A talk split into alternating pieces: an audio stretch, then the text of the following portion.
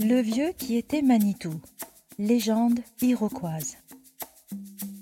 Au tout début, quand Raweno, le créateur de toutes choses, fut occupé par le grand peuplement, il fut dérangé par Hibou au moment où il créait Lapin. Hibou était si curieux, il voulait tout voir. Alors, Raweno lui enfonça la tête dans les épaules, lui fit de grands yeux écarquillés et beaucoup de pouvoir, puis l'enveloppa d'un sommeil diurne afin qu'il ne dérange pas trop. Pendant ce temps-là, Lapin détalait sans que ses pattes soient terminées, désormais craintif.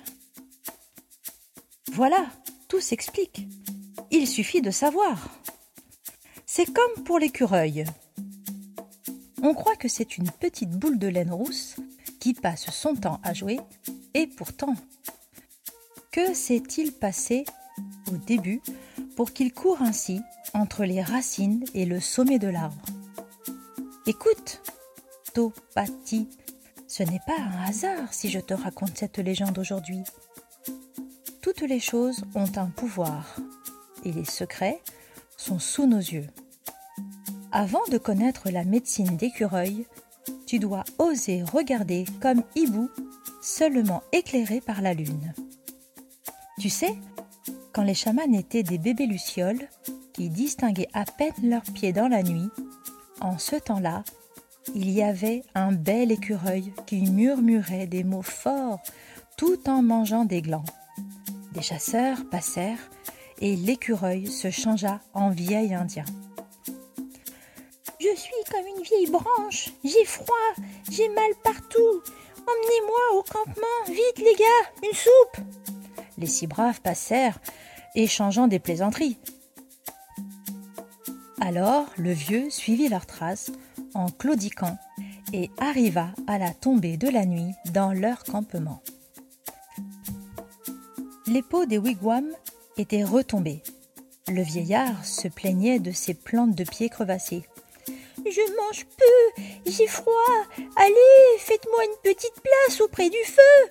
Des voix s'élevèrent pour le chasser, d'autres pour lui dire d'aller voir ailleurs. Au dernier wigwam, la peau se souleva et une jeune fille l'accueillit en souriant. Elle tira une fourrure épaisse à côté du feu, alla en silence remplir une écuelle de soupe chaude et souffla dans le dos du vieux pour le réchauffer. Comment est-ce possible? Il y a ici un être humain qui s'est donné un sourire, sa chaleur, et qui partage sa soupe avec un vieux débris. Que tes parents soient honorés et ton wigwam sous la protection de Raweno. Comment s'appelle donc cette perle rare?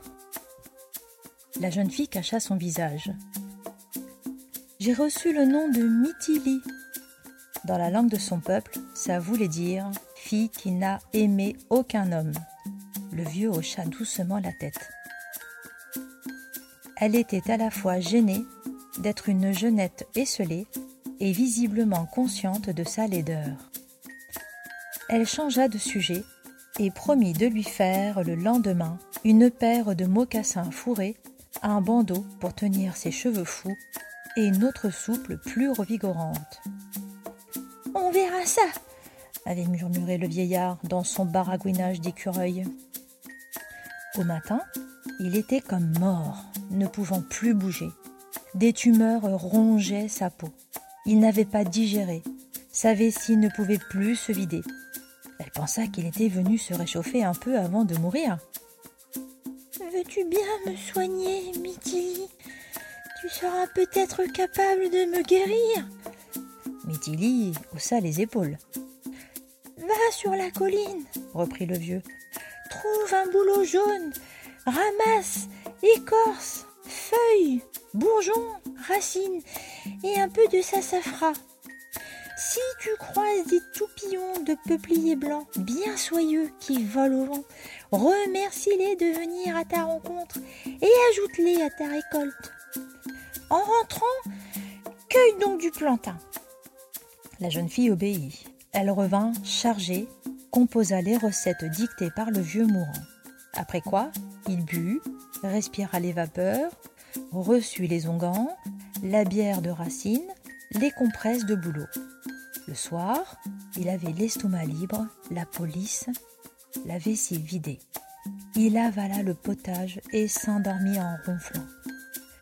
Mais le lendemain matin, sa tête était enflée, rouge et mouillée de fièvre. Ses yeux gris hallucinés ne voyaient plus rien. Mitili pensa qu'il avait attrapé la grande fièvre noire sur le chemin. De ça, on ne guérit pas. Elle pleura en pensant qu'elle ne pouvait plus rien. Va dans la prairie, cueille des pissenlits bien jaunes et bien doudus, ramasse l'herbe de l'aurore, de la bleue pâle, fais trois brassées de mille feuilles, trouve un grand chardon et une grosse poignée de violettes. La jeune fille partit pleine d'espoir. Elle revint et composa les recettes du vieux mourant. Après quoi, il but, inhala, reçut onguent et sirop de sève, mâchonna tranquillement la mélasse. Le soir, il était frais, rose, il avait des yeux de grand-duc. Il avala tout le potage et s'endormit, sourire aux lèvres. Mais, à l'aube, en se levant pour aller saluer le soleil, il tomba et se cassa la jambe, roula sur le côté, se là une côte et se brisa le poignet. Elle le traîna jusqu'à sa fourrure, dans le wigwam, et attendit ses instructions. Épinette noire, les aiguilles en spirale, sur le chemin du petit bois. De la sauge, un plein panier. Le soir, il fit un pas de danse, mangea. Le lendemain, il ne pourrait sûrement pas. Toutes les saisons passèrent, et avec les mots les plus retors, ponctués de tisanes, bière, sirop, fumigation, bain de framboise, de bouillon blanc, d'églantier, sans compter d'autres recettes où les animaux maintenant se mêlaient, il eut des pustules, des maux d'oreille, des vertiges, rhumes d'hiver, angines, gangrènes, coups de chaleur et de froid. Il fut gros comme une autre et maigre comme un coucou. Il fit tout ce qu'un homme peut faire quand l'équilibre n'est pas là. Elle, patiente, vint à bout de tout. Alors, un matin, il se lève guilleret. Tu m'as bien soigné, Mitili. Je me sens tel un écureuil devant une plâtrée de. Euh, de ces petits cônes appétissants, tu sais Te souviens-tu de toutes mes recettes? Ah, c'est bien Tu sais donc guérir maintenant Elle sourit. Tout Non, grand-père, seulement ce que tu m'as montré. Le vieillard pouffa. Mais j'ai tout eu, ma fille, même les mots les plus rares, les plus farfelus qu'un homme puisse un jour attraper. Tu connais les bonnes médecines pour établir, tu peux aider ton peuple. Pour la première fois, peut-être parce qu'il se laissa entrevoir, elle lui dit Mais qui es-tu, grand-père, pour avoir supporté tant de tourments et y avoir survécu Il eut un air très doux et indéfinissable. En sortant du wigwam, il murmura Je suis un Manitou, petite. Puis il se changea en écureuil et disparut dans la lumière. Tu vois, Topati, grâce à son dévouement, Mitili fut la première guérisseuse de notre peuple. Les Iroquois vinrent la consulter avec des présents, apprenant curieusement par là même à donner les Manitou l'appelaient fille qui aime tous les hommes. Les Iroquois l'appelèrent six maris d'un coup. Les braves qui s'étaient moqués du Manitou chassaient désormais pour elle. Ils cueillaient des plantes et faisaient d'autres choses agréables pour elle que tu as le temps d'apprendre.